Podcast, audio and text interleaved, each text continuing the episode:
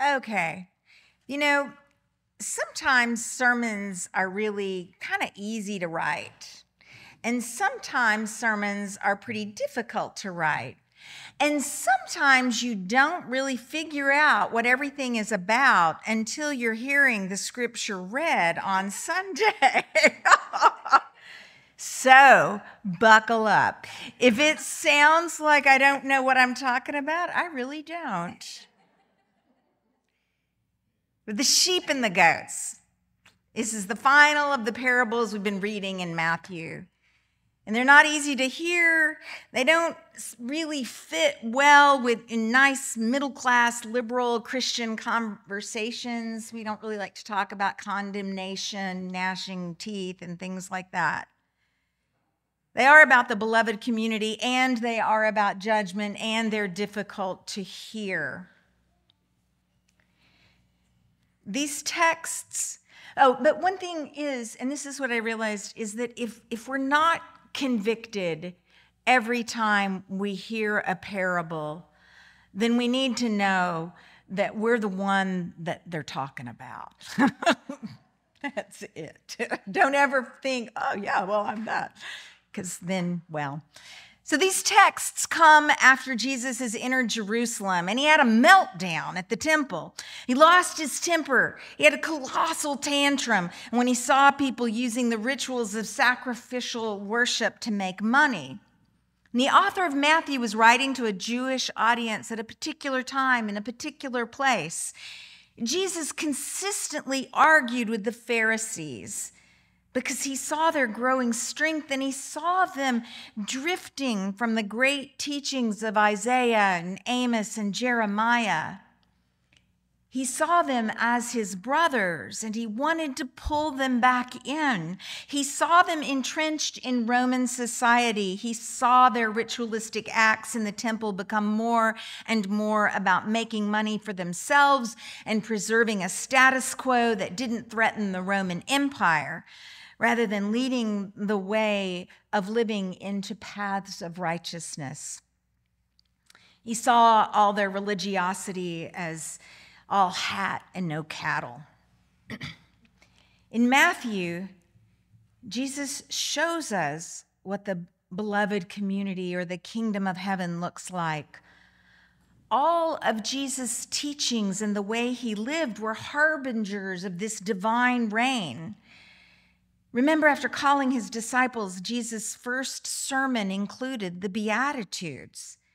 From the very beginning of all of their ministry, Jesus said that the divine community of God exists at the fringes with the meek, the poor in spirit, those who mourn. Jesus announced the arrival of this new realm when he cured the sick, when he welcomed the despised, and he fed the hungry. So let's take a moment to talk about sheep and goats. A lot of folks turn this text inside and out, talking about the difference between sheep and goats. Sheep are good, goats are bad. And I recall when I was little going to a friend's church. I have, I mean, I was in small town Texas, so I had these friends with very exciting churches. And and they it's one where they preached really scary and dramatic sermons. And in the Sunday school, there were these terrifying cartoons of goats. I didn't know, I didn't really learn anything about the scripture other than I'd hoped I'd never see one of these goats in real life. But let's know that at the time that this scripture was written, people had both sheep and goats, and both were considered good. They both provided milk and meat. Their skins were used to carry liquids. They were both prized, and people who had them had had had had had had, had uh, wealth. Um, um, but sheep follow a shepherd, and a goat herd leads from behind. So some folks hold this up as why the sheep are good guys. Some point out the ancient tradition of the scapegoat, where the Israelites would, you know, cast once a year all of their sins onto a particular goat and then take it out to a place and push it off a cliff so that the sins wouldn't come back to the, the gathered community. Um, but, but that wasn't a bad goat. They were really very thankful for this terribly unlucky goat. Then we can go down a rabbit hole trying to figure out the meaning in the sheep of, of, of meaning of the use of sheep and goats. But I lead on the side that they were really a literary device, way to separate with common animals. Because the core of this selected text doesn't sit with sheep or goats, it sits with a question Lord, when was it that we saw you hungry or thirsty or, or a stranger or naked or in a prison and we didn't take care of you? When, when was that? The sheep and the goats ask the very same question. But I imagine the sheep may have said, What are you talking about? Wow. When? I never saw you. I never saw you. And I'm, if I'd known it was you, I'm sure I would have said hello. I would have done something nice for you. While the goats may have said, Wow, wait a second. When? When? I never saw you, never saw you anywhere. Never. I'm, i mean, if I'd known it was you, surely I would have done something. Come on, you weren't there. It's like Jesus is the first undercover boss. One more time, Jesus tries to tell those around him that the beloved community, the reign of God, is not something that'll happen in some unknown future or about something that would happen after we die, which no one really knows what happens. It's right now, right here, right before us. We are created in God's image, it is here. And it's up to us to live into that beloved community. Those who are blessed are those who know how to form, how a world formed by mercy, a world in which the cries of the oppressed are heard, when the, the, they know that the beloved kingdom will happen when the needy are seen and heard, when there is a world where there is no one left alone, no one hungry, naked, or sick when there is a world when, where all we need, all, a world where we all, where we all are in the need of mercy, because we all at some time will mourn. We all at some time will thirst for righteousness. We all at some time will be confronted with the pains, illnesses, and the brokenness of life. And then and there, we will have a choice of facing it with merciful hope or of turning away. The scripture points us back to the Sermon on the Mount, where we first heard the theme of discipleship that was woven throughout the Gospel of Matthew.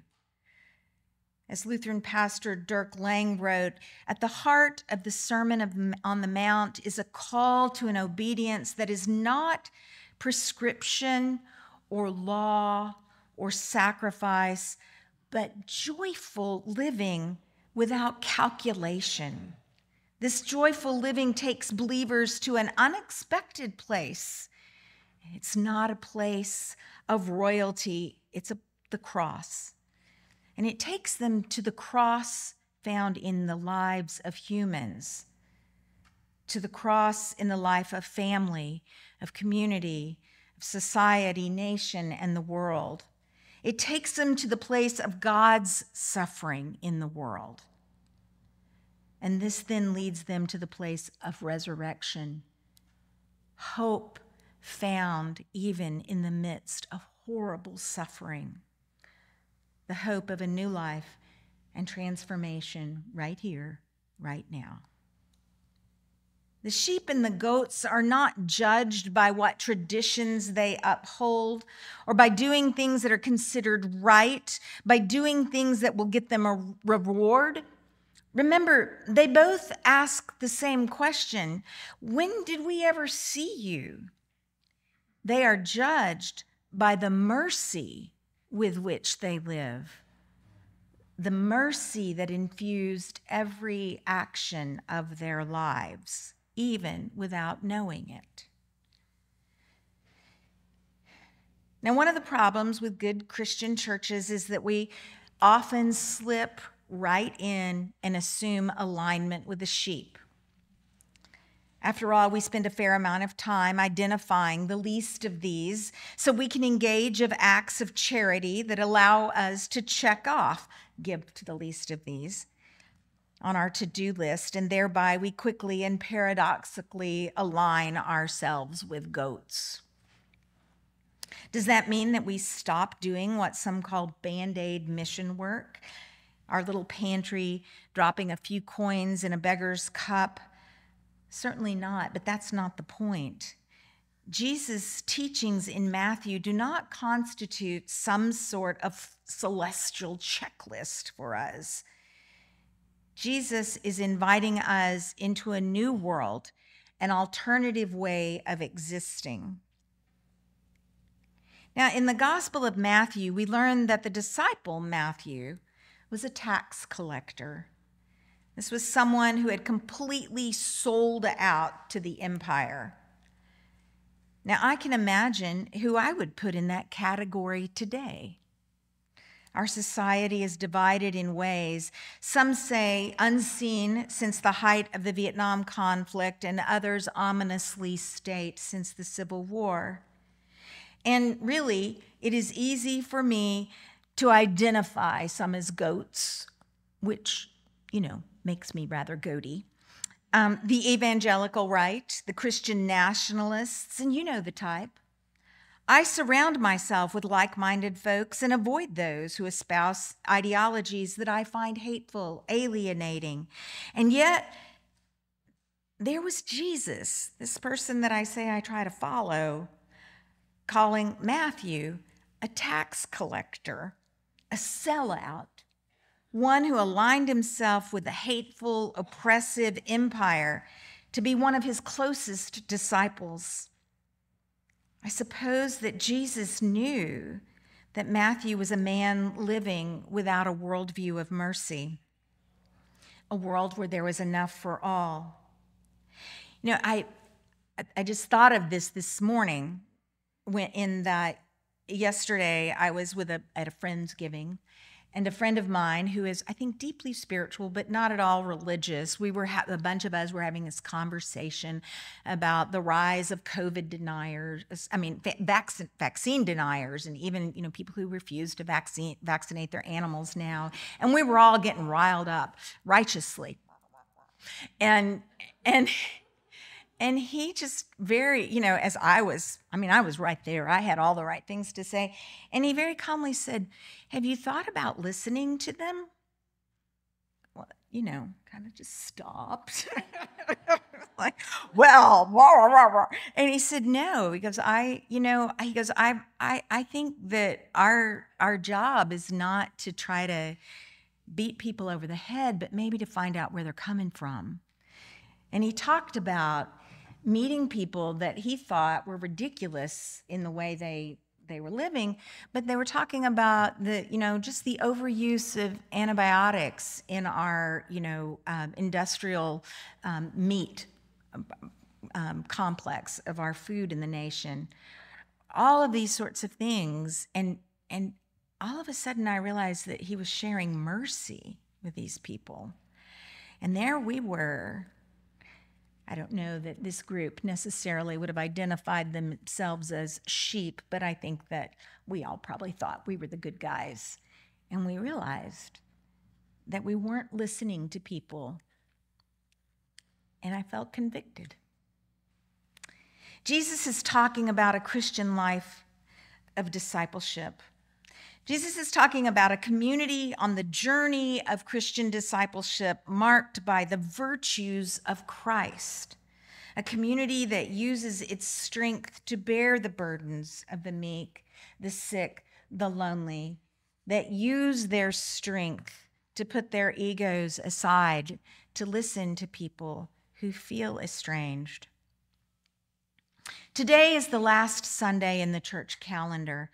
Next Sunday, we begin the season of Advent, a time of holy anticipation where we reflect on the meaning of incarnation, the embodiment of divine love. A time when we reflect on what it means to be a church, a gathering of disparate individuals who come together to call ourselves a body of Christ. What is our role in this world where we recognize first and foremost our allegiance to God, not to state or party? Stanley Hauerwas, professor of mine, you may not like him. I mean, I, I, he, I, I have a lot of arguments with him, so you may too. I don't know. And Will Willimon, in their book Resident Aliens, state that the fundamental issue when it comes to Christian ethics is not whether we shall be conservative or liberal, left or right, but whether we shall be faithful to the church's peculiar vision of what it means to love and act as disciples of and, and that Christian community, or as they say, life on the colony is not primarily about togetherness, it is about living the way of Jesus Christ with those whom he calls to himself, even the likes of Matthew, the tax collector. Each week we come to the table to be reminded of God's grace, to be reminded that we are among the needy one of the most common of our hubristic sins is the belief that we leave worship filled with the Spirit so that we may go out and share it with others in our service, in our words, in our love. But really, we leave the table reminded that we are loved as we move out closer to God because Jesus told us over and over that God is found among the fringes. It is we say God's love for us has no end and that it is constant and true and that it is the foundation of the kingdom of God, the beloved community. Our Christian claim is not that life is better as a Christian. Our claim is that living a life of discipleship is a true life. Even as we try to be disciples of Christ, disciplined, honest, committed to doing the next right thing, we all wander around with logs in our eyes, offering tweezers to others so they may get the splinters out of their own to be honest, I sympathize with the goats. I want to do the right thing. I think most of us really do. But how many times have I thought, well, now may not be the right time to bring that up? Or I don't want to alienate anyone. Or I don't, what if I make a mistake? And other times I think, yeah, I'll do that. Maybe that's what I'm supposed to do. We learn that the sheep and the goats had the same opportunities to live the lives Jesus asked his followers to live. But they weren't given any great test. There was not some grand mission to overthrow the government, to achieve wealth, to set up a new temple. Discipleship meant tending to what was right in front of them, living peacefully with mercy for all while seeking justice. And by doing this, the sheep were not waiting for some glorious reign to come. They weren't doing it because they thought they were supposed to do it. They were just living it. Not doing this, the goats were trapped in a tall fenced enclosure, scrambling for just themselves. I pray that we may be as bold as sheep.